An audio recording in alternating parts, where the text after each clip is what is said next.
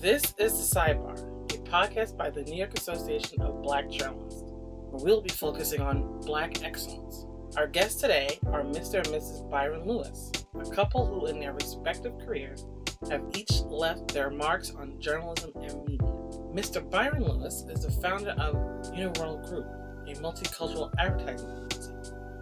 And Mrs. Sylvia Wong Lewis, journalist, is founder of Caribbean Life newspaper, formerly known as Caribbean American News. She is also the founder of Auntyland Film Festival and Narrative Network. Please welcome Mr. Byron Lewis, founder of Uniworld Group, the longest operating multicultural marketing and advertising agency, and his wife, Mrs. Sylvia Lewis, founder, publisher, and former editor of Caribbean Life newspaper, formerly known as Caribbean American News, a free community news publication and founder of Auntyland Films and the Auntyland Film Festival. Welcome to you both. Thank you so much for being here. Hi, Hi. nice hi. to meet you. Good to be anywhere. I guess you heard Byron celebrated his 91st birthday on Christmas Day. So we are happy to be somewhere. And we're, Yes. always, we're always grateful to wake up every day. Yes, and happy belated birthday to you, sir. Mhm. So, in talking about Black excellence, I'd like to begin with you, Mr. Lewis, and understanding how you built a career in advertising and why.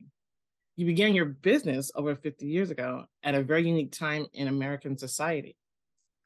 My first question to you is How did you attempt to live so boldly pursuing a career and then a business in an industry at a time when Black people were not considered very much at all in society, and particularly in advertising? How did you go Well, about let me let me start at the back. Okay. Uh, that's why I started a company. Uh, frankly, uh, I did grow up in a church, so I believe in good luck and being blessed. And I was blessed because I grew up in South Jamaica, and the major, well, I would say, cornerstone of our Black community was the church. uh, Brooks Memorial Church. Started out when you went down the stairs, and then it got bigger. And I had the benefit of being in the choir and listening to a really magnificent speaker every Sunday. When I got a little older and I had managed, I had managed to graduate from Long Island University, which is downtown Brooklyn. And we were drafted right after we got out of college. And when I got out of college, it was a very difficult time for Black people because it was about the only place that I saw in my limited time where there's a chance to get ahead. And the other thing was that it was the first chance I had to travel. And I remember going to Fort Knox, Kentucky. First time I'd ever been in the South, although I grew up with people who were from the South. Uh, but the truth is, when I actually saw more of Black experience, Black life, it started there in Louisville, Kentucky it started my real exposure to racism. Uh, from Louisville, I went to uh, Fort Benning, Georgia, which is in Atlanta. And after that, I went to Alaska in the military. And I really got a chance to see both white and Black people all stages, I would say, of endeavor. But when I went in the South, I was exposed to kindness, uh, to concern for me as a person.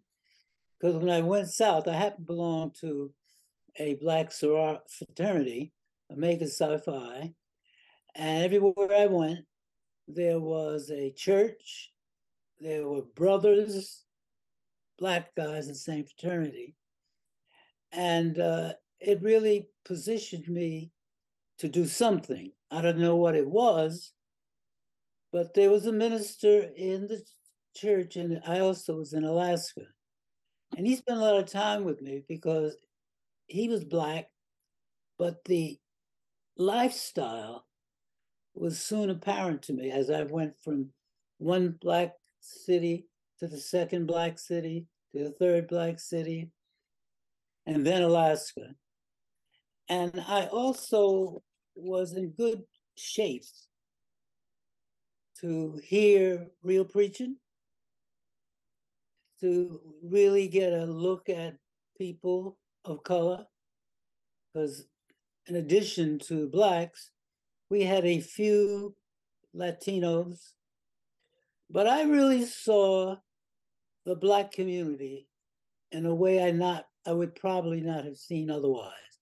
And everywhere I went, it was just like being at home. They'd invite me to dinner. Uh, they would make sure that I got back to camp on time.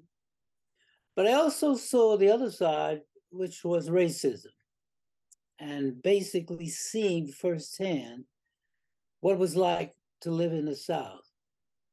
So that that shaped, I would say, a great deal of my growing up. And when I got out of the army, and I forget the exact date, uh, I was able to go to college because the military paid for it. And I was able to see things about me. And one of them was I realized I was talented but talented in a way that I saw people, regardless of their color. And I also was lucky enough when I got out of the military, I got I was lucky enough to join a fraternity at Long Island University, Omega Psi Phi. And I basically got a degree in journalism, but I had a much broader background than that. And I remember one thing that I did learn in um, in college. I had a course, and the course was about speech theater, and I liked both of those areas, particularly the theater part. so it said the great speakers in this country are black preachers. And we're talking about the civil rights movement, and you probably know more about it than I do because you're young and you've basically seen a lot. But anyway, one course told me everything, and they said speech is something important that you'll need in your public life, whether you're a journalist, you got to write something first before you preach it. And I actually used to see my preacher do that because he was around during the week. And he said that the greatest preachers are black preachers. And the way it went is you got to tell the people what you're going to tell them, tell them, and then tell them what you told them. And that's been my motto mm-hmm. because frankly, I don't have a skill. I, I know a little bit about a lot of things, but being on my feet is really something that I found out. Not only was I good at it, I was superb. And that helped me entirely in all my dealings with having back, a black staff. Uniworld for a long time was the oldest and the largest black advertising agency. But I did more than advertising because I found out there were other other things that existed. So one of the other situations where I was exposed to greatness, many of them happened to be preachers. And this was in Harlem, Adam Clayton Powell. Frankly, being around actors. and I was interested in all those areas. Journalism is a very big term for just basically understanding media, understanding audiences, and being able to convey ideas. And I'm pretty much, that's pretty much how I got here. Thank you for that. And is there any part of your career journey that you feel you would do differently, or you are, or are you totally satisfied with how how you went about it? No, I could do better because a lot of the early early um, experience I had, I used to go to work in the morning. I used to work in a department store, and I would open up the department store. This is in South Jamaica, and it was Gertz, which is a big department store at that time. And so I got a job. First job I had was I was a steward. I opened up Gertz, and I worked in the sort of the area where the products came in, and then the kitchens were there, and then the waitresses were there. And so I got a good meal to get started. And then the subway was right there. So I went to LIU around noon time, noontime. And then I was in, uh, actually, my, my major was, ma- uh, was journalism. And I would take those courses. And then I also took night courses back at uh, the college. So I feel that I've been very lucky. Is advertising or marketing a career field uh, young people or even experienced people of color should still be considering? And if so, why or why and why now? I think they should find out who they are first. I benefited from being in the army. I benefited from seeing the power of speech. Uh, the military is a very important place to be. Uh, number two, I don't know if the young people are going to have this experience, but I was in the South when the South was really in the middle of the civil rights area. And I've been around great orators, um, being people who could speak on their feet and to put an important idea in front of people and then to experience what it was like to live under slavery. And I call it slavery because that's really what it was. And the army, uh, you know, prepared me for that. But I did know what I wanted to do when I got to college, Long Island University. I wanted to do everything. I took the courses that made sense to me. Uh, but I dropped out of journalism because I began to realize I could not cover news at night. Like, you live in New York City, uh, the things that happen at night, the police department. And then I couldn't go back to work in the morning at seven o'clock. So I made a choice.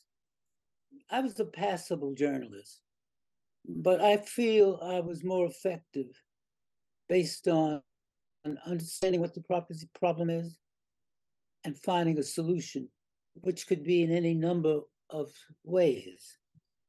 And the truth is that I would say in my career, I'm very proud of being able not only to sell a client, but say, for example, I work for the Ford Motor Company, and every year we had to present our ideas. First, we had to convince the people for Ford that there was a market for Ford. And I learned something real interesting in the process that Ford was the first company to advertise in the United States that there is a job waiting for you at Ford for Black people.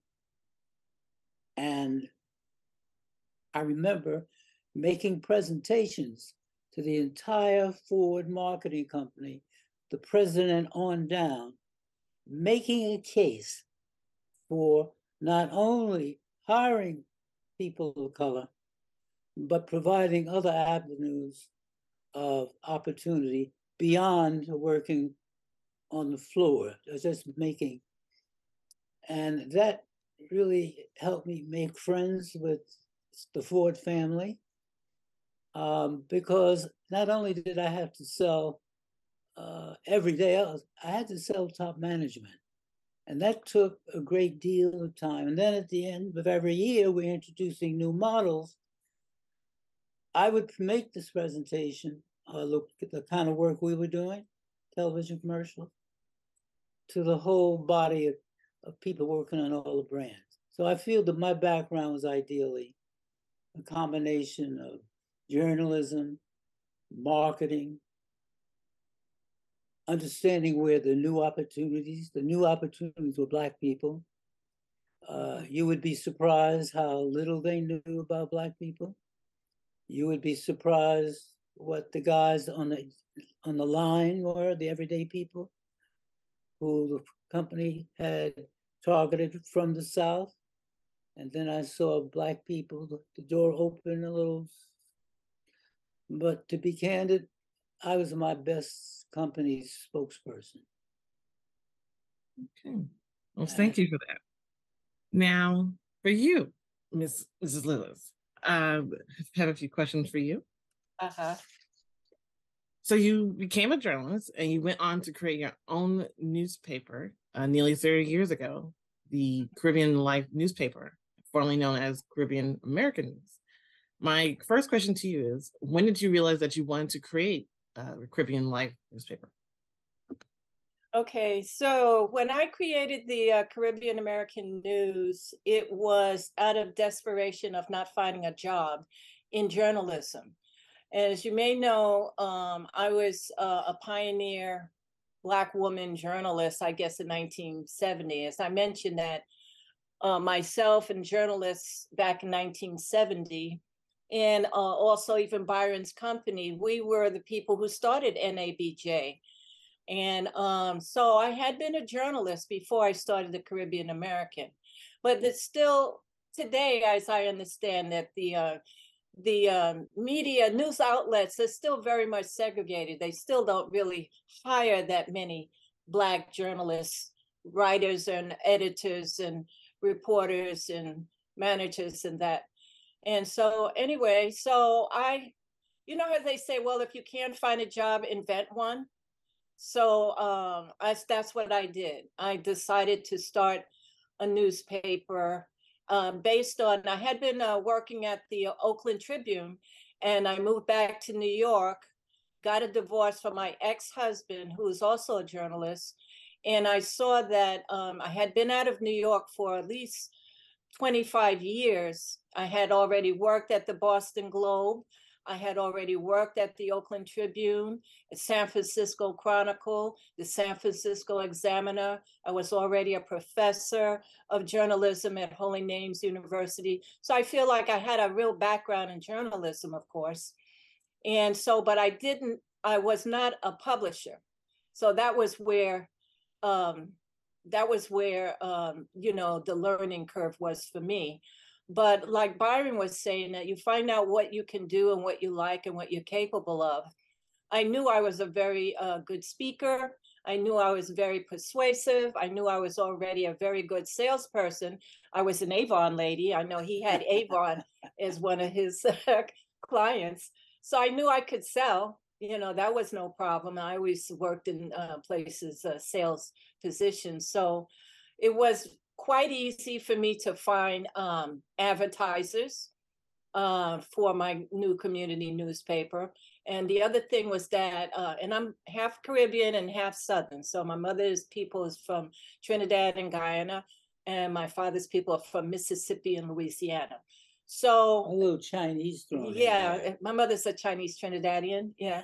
so um anyway, so when I started the Caribbean American, the reason why I started that because I felt like I could cover the whole um diaspora uh, black community and Caribbean community at the same time because I was very much interested in in uh, you know the black community and what I call you know the multi our multicultural community so um anyway so i i wanted to do that and um and also the caribbean community had exploded since i had been living in new york I left New York in 1970 and then I moved back to New York in the 1990s. And it seemed like the Caribbean community had really exploded. So that's why I made my emphasis as uh, the Caribbean Americans, because there were a lot of us, say, who came from Caribbean families and living here in New York. And so that was uh, very exciting for me. So, you know, to say how, why did I do that to this? It, you know, wasn't really starting from scratch. It's, and it's what Byron was saying. You find out that you have these skills, these interests, these passions, and capabilities, and you, you as time goes on, you figure out a way to make it work. But basically, I could not find a job in journalism at any news, any of the local newspapers. I had freelance work here and there, but I really wanted a job, so I invented one. So that's how that uh, the Caribbean American got started. Hey, thank you for that. Uh huh. You're welcome. Would you say was it difficult for you when you decided to start the newspaper, or did you find it was easy even, even with your skill set that you were able to just do well, it? Yeah, um, I found that uh, my strength being journalism and writing and editing and the story, looking for stories, that was my strength. Um, I found that um, uh, the uh, and it was a, a free community newspaper, so that meant that it depended totally on advertising to support it. So I found that it was a learning curve for me. It was not easy it was very challenging and interesting. In fact, that's how I met Byron.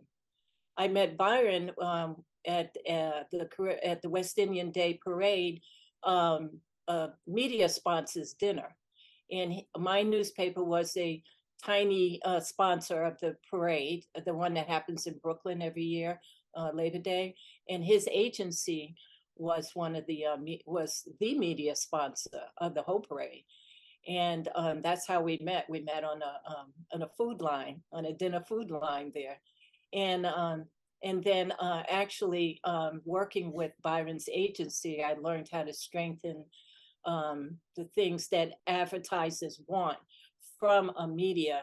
And back then, uh, as I mentioned, this is pre pre uh, internet or pre, you know, like my newspaper. You really can't find it unless the ones that are scanned into the system that I might have scanned on my blog.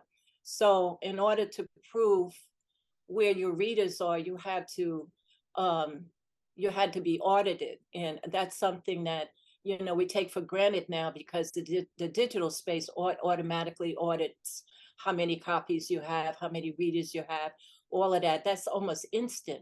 But back then, you had to really prove to a, um, a, a, corporate sponsor or to an advertiser where your readers were, how many readers you had, and all of that kind of stuff. So that I learned that in the old school way.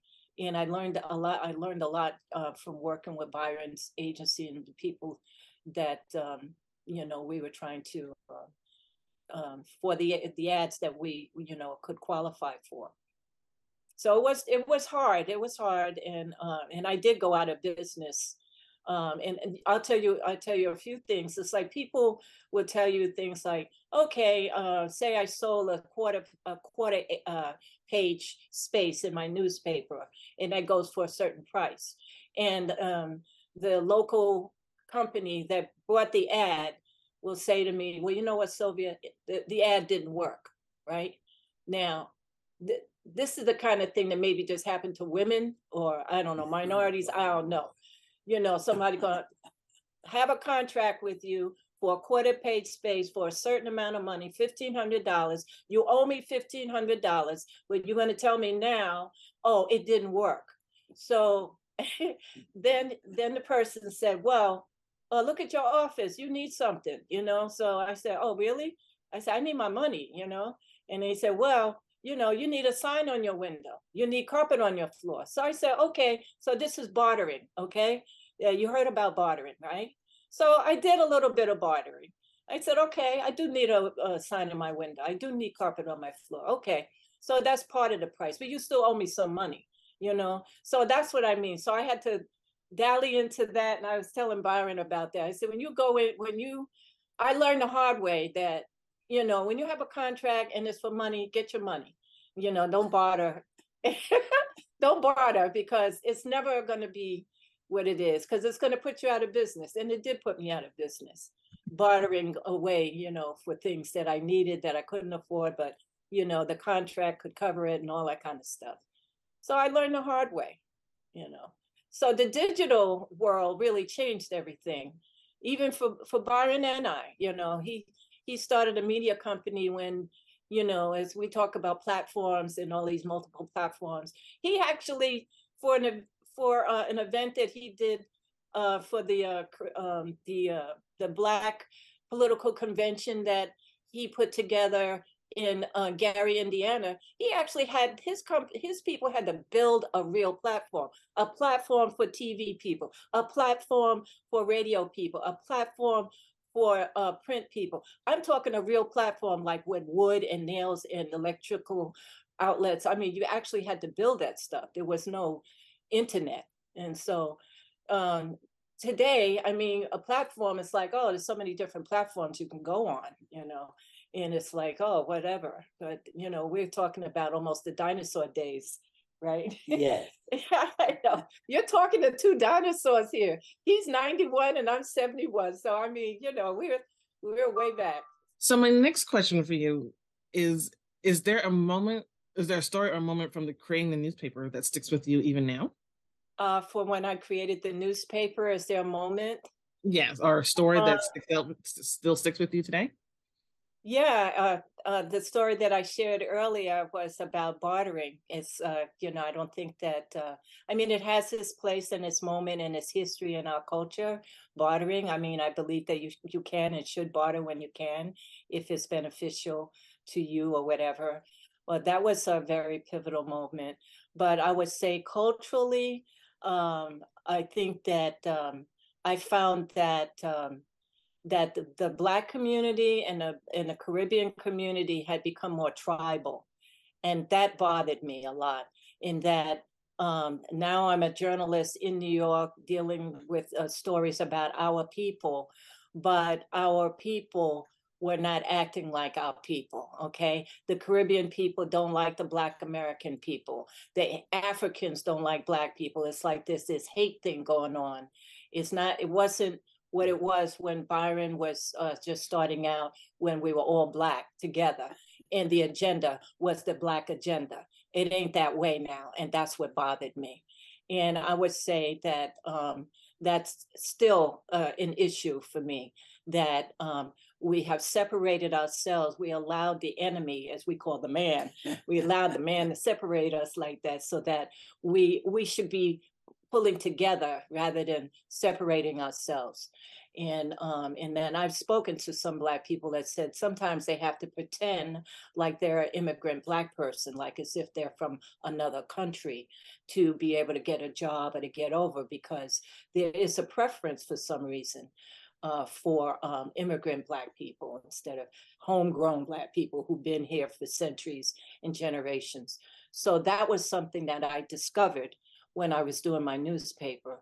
That was a kind of like a um, a sad thing, you know. That uh, and I tried to find ways to bring us together. So I had. Um, I always had uh, like Black history, uh, Black stories, Black community stories, um, Caribbean stories, the Indian stories. Like out of India, I had the cricket and uh, soccer. You know, I tried to have you know all of the like sports things, and I tried to you know, um, in terms of the stories that we would publish, I tried to appeal to all of the different groups, but I found that you really can't do that.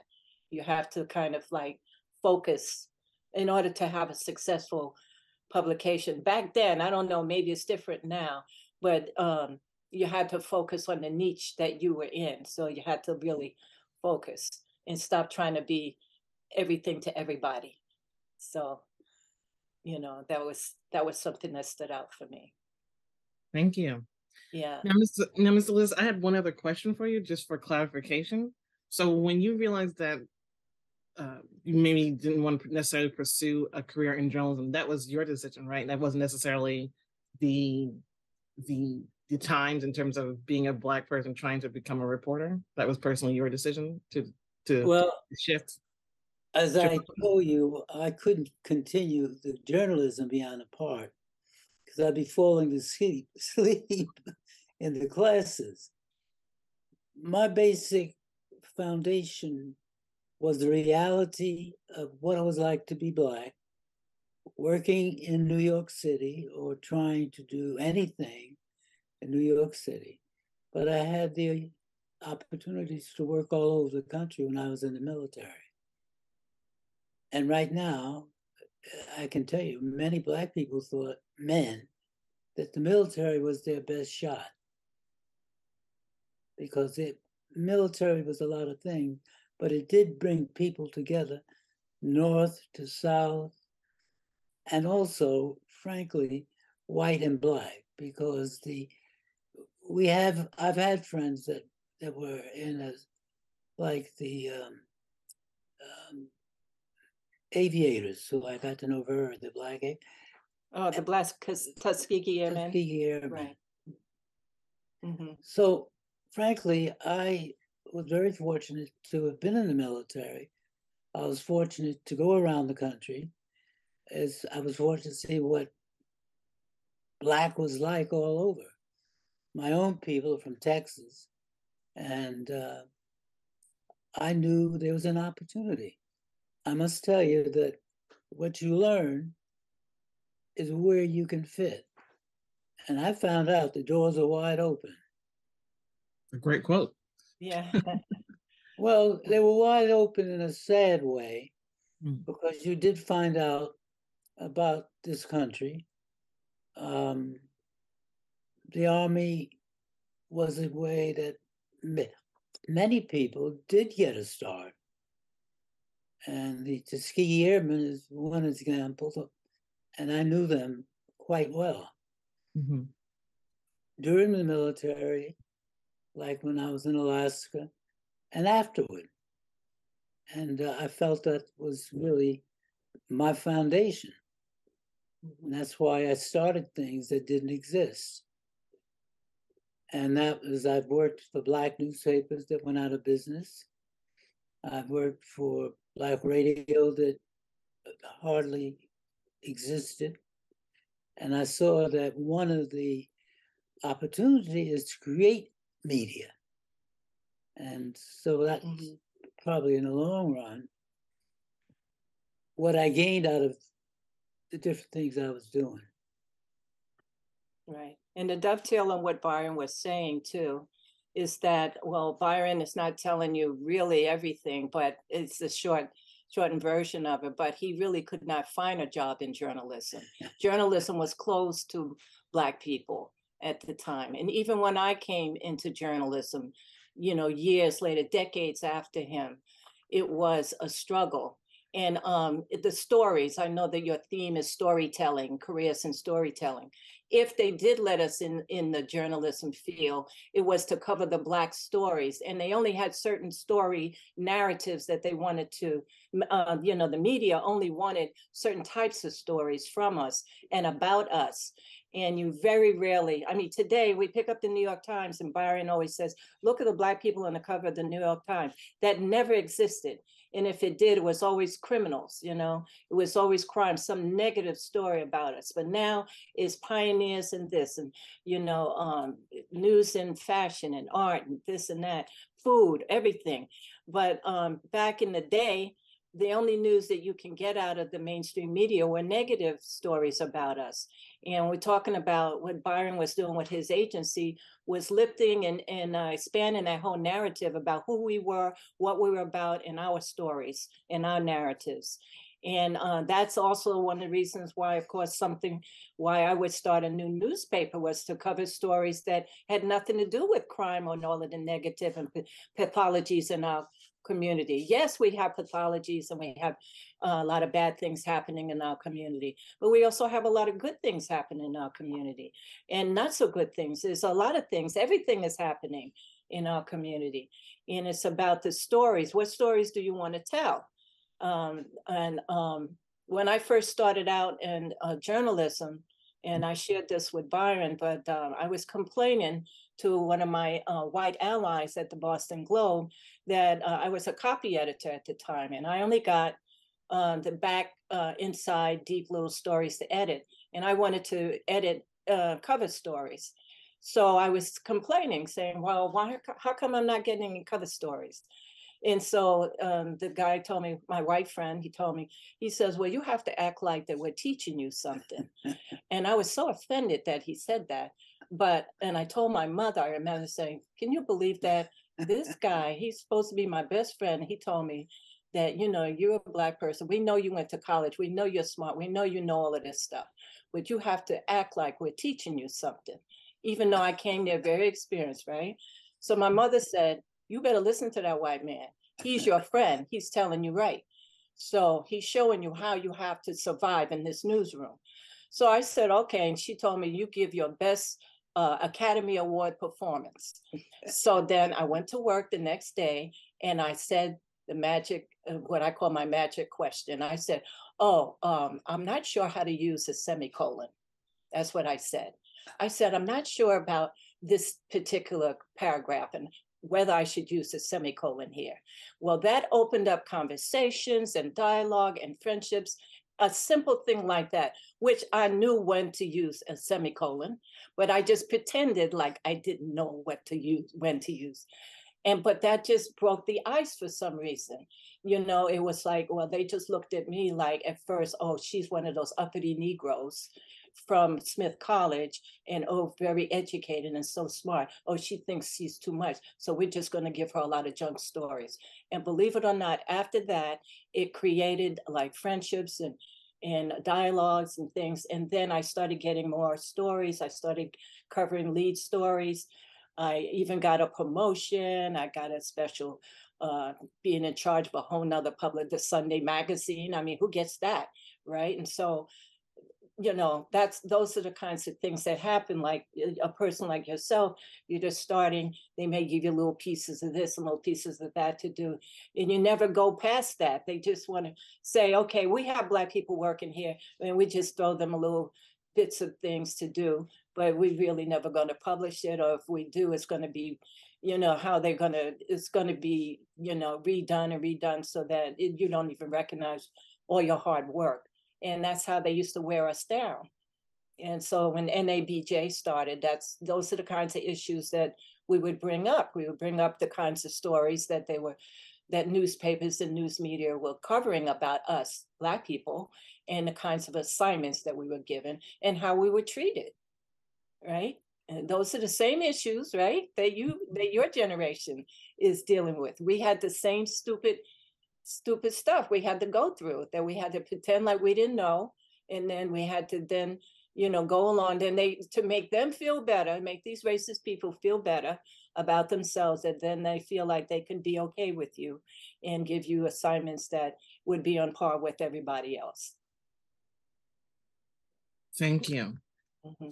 so my question my first question for both of you is you're both media entrepreneurs in different ways what is a piece of advice you would have would you, you would give to anyone thinking about creating uh, their own company wanting to create their own what advice each of you have i, I don't well the best the best advice uh, you're asking us the best advice since we're both in media mm-hmm. what would be the advice well, that we would give i'd like to clarify mm-hmm. no you have to live the life mm-hmm. see I dropped out of journalism because I knew I was not going anywhere mm-hmm. with it.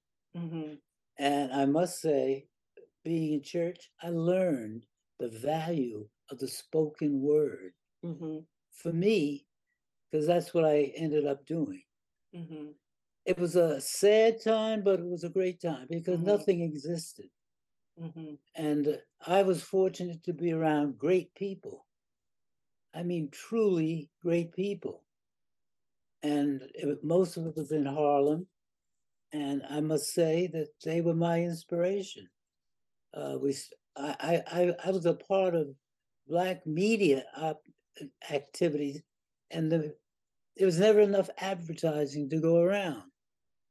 And so I just basically, like Sylvia, I saw opportunities, but I was around great people, people The first newspaper that I worked for went out of business in Harlem. The second two or three went out of business. And why?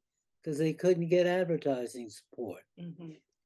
But I learned how to tell a story where indeed it was necessary because white people have their attitudes of who black people are and what we're like. Mhm. I spend most of my time explaining the value of our marketplace. Mhm. Uh, I almost went out of business, and it turned out that, a friend of mine said, "Well, you need to talk to another black person." So I created a soap opera on black radio. Mhm. Um, I Mhm. forget the name of it Uh-huh. right now, but it Uh-huh. was basically something that was missing. Mhm. And when I was growing up, most of the people I was around, including my parents, worked for white people. And they used to have these stories on, and I would hear them talking about their stories. Mhm. And I was very fascinated. And then I got a little, I said, wait a minute, these are stories about white people. Mhm. And yet it was almost like, I said, "Oh, but the value is I hear black people talking about their stories. Mhm. Portia Faces Life. Right, we should be talking, Our Gal Sunday. right, we should talk about our own stories. We have stories too.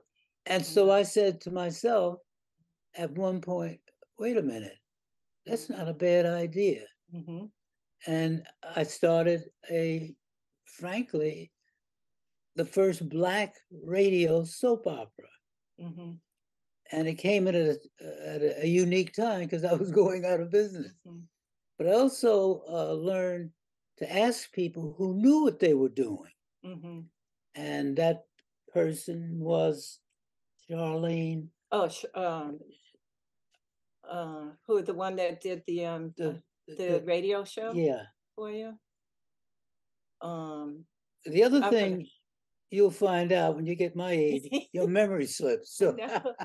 yeah, but I think that what Byron is saying too is, uh, um, is about, um, uh, when, when a failure is not a failure, okay? He talked about all of these businesses that he was involved with and started, and they didn't, they went out of business, but then he started something else. So, uh, you learn as you're going. And so, yeah, Shauneille. uh, Shauneille Perry. Perry, that she was the playwright that um, helped him launch the radio show. her Um, cousin, mm, was Lorraine Hansberry. Lorraine Hansberry.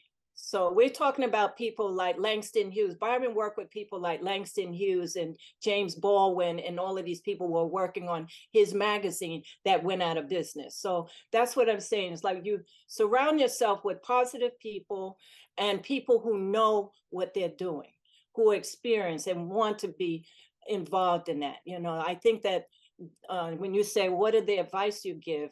He talked about, I was around great people. He was around Malcolm X. He was around Percy Sutton. He was around um, Everybody in Reverend, um, in uh, the Reverend um, Wyatt T. Walker. Wyatt T. Walker. He was a, around all of these positive people. Civil rights people, but I was around people Mhm, who were educated, but fun- fundamentally couldn't get a job working in Mhm. white media. mhm. So create something. Right. See where And there's I'm in business because of uh, Sounds of the City, which was the name of my well, soap that was the opera. name of the soap opera. We couldn't remember. Sounds No. of the City. And don't be old. That's right. yeah, be oh, why not? It's okay. It's a blessing. because names come to me after we've had the Yeah. conversation. But I had the opportunity of working for people who wanted to do things. hmm And so the first newspaper was a friend of mine who I met. He started a newspaper in Harlem. We didn't last more than a month or two. And other examples like that. hmm And the truth is that you learn from that. Right. And I found out that the solution for the black community was one magazine, and that was Ebony.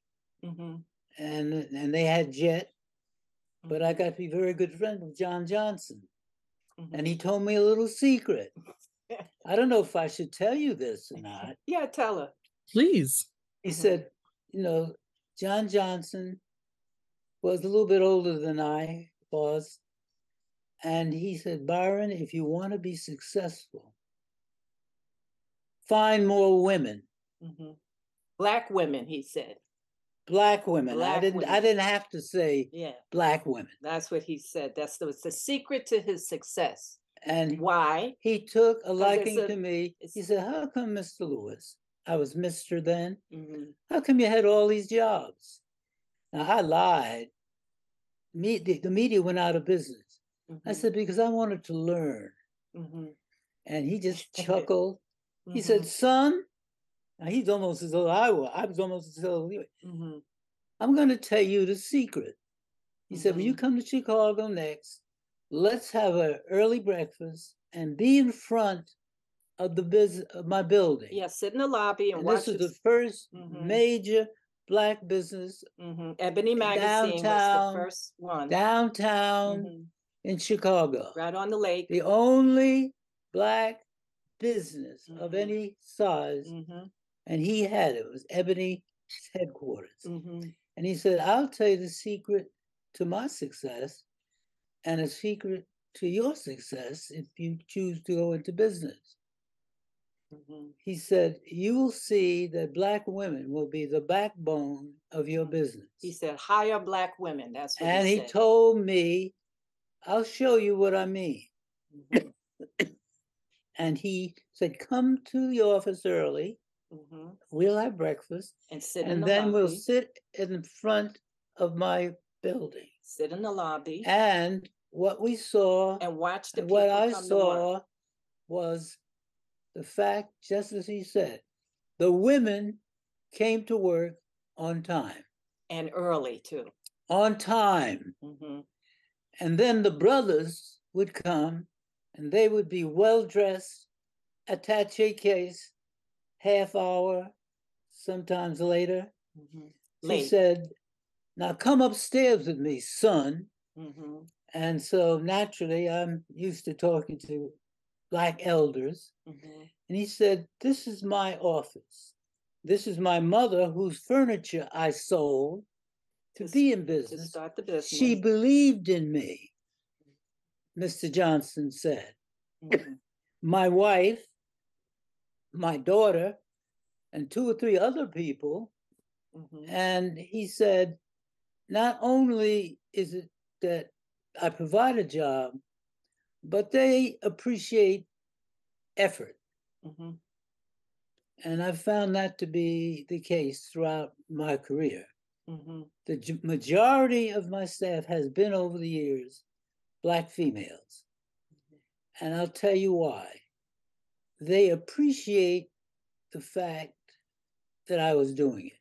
mhm, There were many times when I wasn't sure I would be in business. mhm, But the majority of my staff has always been three mhm, quarters female. mhm. I wouldn't be in business for Sounds of the City if two women didn't decide to help me. Mhm, And one was the lady that worked for me, who kept the doors open through many tricks, Josephine Penzas. mhm, But uh, Shauneille Ryder Perry. Perry, mhm. she said, Mr. Lewis, He likes the imitate you her. you you obviously don't know how to write a presentation for this idea that you have. And she Mm. said, she held it up like, "What is this? You know, this is your idea." and she said, and she said, you obviously don't know how to do a soap opera for radio. And then she did this, and you surely don't know how to. she just was looking at it like it was like it was a disease. Like this is your idea. This is what you think is a treatment. Bless her heart. But she said and and but it all Mhm. that didn't phase me because she knew that coming in, Mhm, and it turned out that she was right mhm, because women, just like John Johnson, women were very important to him. mhm, I learned the same, mhm, and so I created a soap opera mhm, about black life and experience. Mhm. I, I'm no genius. mhm, If if black women were working for white people and they were talking about their stories, mhm, Our Gal Sunday, and so forth. I said, well, why don't I do that? Mhm. No, I did not know how to do it. but I knew people who did know how to do it, and they happened to be females. Mhm. So that's the that's a good lesson that Byron always shares about when you when you ask people when young people like yourself ask people like Byron or even me, what advice do you give you know to people coming up like yourself, young people, is to do that. Surround yourself with people who know and experience. So p- surround yourself with people who are positive and are encouraging and you know trying to support and go for your and and don't don't be afraid of making mistakes and failing because even if it fails you learn so much you gain so much and it sets you for the next thing. And you know you're really ready for the next opportunity that's probably going to be bigger and which it was for mr lewis everything was everything that happened happened in a bigger way in the next stage of it. And so all kinds of things you know from the agency to marketing to stories to productions and film And- festival other thing tv shows all kinds of things he did And would you say the same thing for yourself and everything that you've done as well? Definitely. I think that's uh, how I ended up um, what I did with my film festival. It was a culmination of already, I was already a journalist and a master storyteller. So it was this, and I had produced a film already, and I wanted to help, um, I wanted to do more films and, um, and uh, support more filmmakers. And so that was the perfect way. And it was, uh, well, my thing was short films because I'm at that stage of life where I don't have, I, you know, I'm like, I don't have that much patience for these two hour full features and stuff. So I like short films. So that's happens to be my thing. That's what I like. And but there are other people they But like she should tell you where you found out about Soda. But he was the master filmmaker, uh, film festival. but created the first he- black film. He, yeah, he created the first black film, the first first Black American Film Festival, and so that was my uh, inspiration. And I did that um, during co- uh, the pandemic, and I invented it. Um, as uh, I said in the interview that I did, I invented it while I was sitting on a roof in in uh, quarantine because we couldn't go out, we couldn't leave our house, and I was feeling isolated. And I wanted to connect with other people and other creative re- other creatives and hear more stories and learn stories and share stories and um and i really felt that it was beyond uh, writing a story because i'm a i'm a print journalist mostly. And so but i i wanted to expand more with the films with films and um the other area that i like is theater. And you may know that byron and i are you know have uh, pro- done um help produce theatrical productions too. So we like storytelling in all of its phases, from writing, uh, commercials, advertising, marketing, to filmmaking, to theater productions, to music, through dance, through food. You know, we we see storytelling in a lot of ways that um you know somebody who's very who hasn't opened their mind they don't really see that um like he's always saying oh look at the meal take a picture of your meal that you cook it would be Caribbean Creole food. And I would say, yeah, it's like a history story on the plate. When you look at, you know, you looked at the uh, the gumbo, or you look at, you know, the fried okra, the collard greens, or the peas and rice. All of the things that is on the plate in in in our house is a story about our culture and our history and all of that. So we see and even in styles in, the- in theater and in dance and music it's uh we saw um we saw this piece uh the other night about uh sam cooke remember? And he he's singing and it's during uh, you know the civil rights era. And it's a nice uh, um you know uh, documentary about him but it brings you to the era that we're at and uh that he was at when he was singing.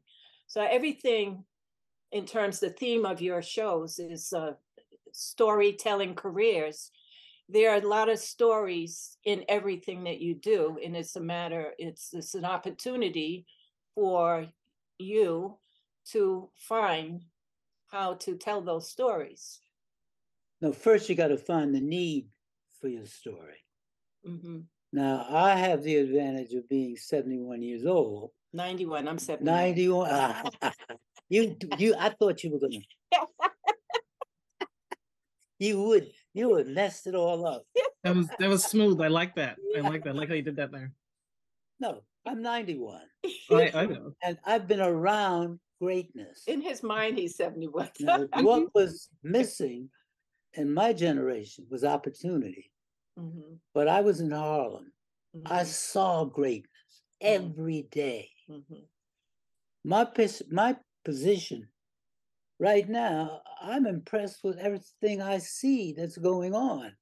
I don't think it's as easy as, frankly, in my case, because there was nothing. Yeah, you're right. There's too much opportunity. So the opportunity now. question I have Mhm, is what's needed mhm. And and where is that it, out. excuse me, and where is that needed at? Mhm, Uh, you look for opportunity around you. mhm, And the truth is, I have thoughts now about things to do mhm, because I also look at what's not going well. mhm, And mhm, I was around people who solved problems. mhm. I think that's very difficult these days, like what you do. well, but that's the point. Yeah. The fact that you want to do something and you will.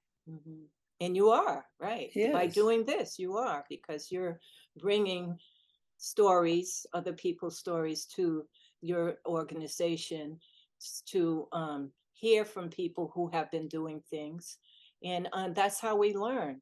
As Byron said, he learned from his um, elders and also from his. Um, and from white people. Yeah. Uh-huh. That's true. Because it, I it's true you don't have created- to re- reinvent the wheel. I created know? something because I love sports. hmm I love entertainment. I used to think I could sing once, hmm but then you look around, there's a lot of opportunity. hmm That's the other thing. But it's also, you have to find out what's needed. hmm And then what? Then work your ass off, right? he, you know, he did this speech before. Find out what's needed and then work your ass off. That's what I've heard him say to, to young entrepreneurs, because this is definitely an entrepreneurial time mm-hmm. where you can set the tone, you can set the direction. If you see what direction needs to be, you know, needs that people need to go in, that the, you know, that needs to be explored, you can do it. Mm-hmm. Okay. Well, I've got one more question for you both. Us both? Yes. Okay. Now, I'm not sure how familiar you both are with the term couples goals, but that's what you two are, as well as couples goals, yes, and uh, as well as Black love goals. So, my next question to you is How did you or how do you balance your work responsibilities and married life? What matters to uh, most between the both of you now? Well, that's sort of interesting. It's not necessarily that we like each other. it's, You know, uh, I, I I'm not interested in women's shows. I don't feel like a lady told me a long time ago. I don't know. I think you have to look for something that's missing, something that's needed. I mean, there's so many things, but I'm not conversant with them because I think my time was different. There was nothing during my time. My mind now is so many things I see black people doing things I never would have believed. In entertainment, maybe politics is something that's still needed. Right. We're still like a we're I would say that in terms that she was asking about love goals and couples Mhm. goals and stuff like that. We we're so old school that we don't really know what you're talking about. she said couples goals as a couple, me and you as a goal. And how Yeah. we- how we You- separate our work life from Yes. our professional life. See, we Yes. don't separate it, you know, because we're both retired people. So our whole life is our, our lives together. So, you know, and then, but we do a lot of things together and we collaborate on some things. Like I said, we actually uh, co produced a, a off Broadway show. So we did that and we worked on that together. But, you know, What was that called? uh, What was that? What was the name of that show? it was called On Kentucky Avenue. Okay. And it was, um, what did, what did they call it? It's it's a show built around Atlantic City. Mhm. And It's a Chitlin Circuit type show. and You know what the Chitlin Circuit is? Yes, yes. And the and the reason is I used to work in Atlantic City. Mm-hmm. and I used to go. I what twice, but the Mhm. first time was because I needed the money, and some people were going down there, and Atlantic City was like Hollywood practically with all the entertainers. Mhm. So we had friends, and we recreated Mm-hmm. what it would be like Mm-hmm. to be in Atlantic City, and then suddenly some person It was who happens to be white Right. and breaks it up because they want to take them to Hollywood. Right. And it's a mu- it was a musical, basically. Yeah. It was a, a 60s musical.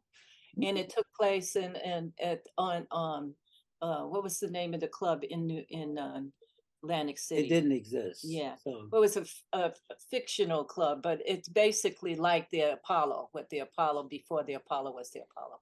So we did that, and we've done, uh, you know. But right now we're just like you know home together. and We're you know, um, you know, we're a couple, and we're we talking about her. yeah. She's saying You have to look at your life and look at everything else is going on right. and be open Mm, and be open mhm, and be open mhm. to see what's needed in your mind. And you never know. Right. But so as a couple, Hmm. uh, she wants to know us as a couple, what we do to Oh, balance. we just explained it. yeah, to balance our um, professional life and Well, our personal life. We, I, right. we're old school. We don't do anything really. Uh, we, we- just we like do- support each other. Whatever he's doing, I support it. Whatever I'm doing, he supports it. You know, he's not complaining like my ex. You know, like, oh, what are you doing? Oh, it's taking up all your time. You know, whatever. No, he's not like that. He's like, whatever you're doing is fine. He's and and what do you say? What did I say to you then? See, I don't even know what you're talking about. That's what I said. Yeah. Okay. and and and then I do what I'm told. You hear what he said? Yes, yes. Okay. And he tells people that he says, "Oh, I'm Sylvia's slave. Whatever she tells me to do, I'll do it. I do." Okay. Gotcha. Well, thank you both. Uh, just like, like to say thank you. if to- I ever could help you, Uh-huh. I'd be glad to. Yes. If Okay, there's thank you. something, if there's something that I know, hmm but I do know about hard work hmm and imagination. hmm There we go. That's a Okay. good, And- and and that's let me a be good way honest. to end it. Yeah. And never Yes. ask me anything about women. I don't know anything about women. Okay. All right. Well, let me let me wrap this up. So we, we like to thank uh, thank you, Mr. Byron Lewis and Mrs. Sylvia Lewis, both Thank for you. joining us for this episode.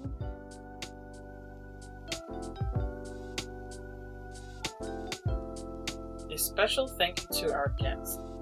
If you like what you heard, please give the sidebar a great review. A reminder that the opinions heard in this episode are of the guests and do not reflect the views of the New York Association of Black Journalists. For more information on NYABJ, please visit www.nyabj.org. Music is by Olinza Raps.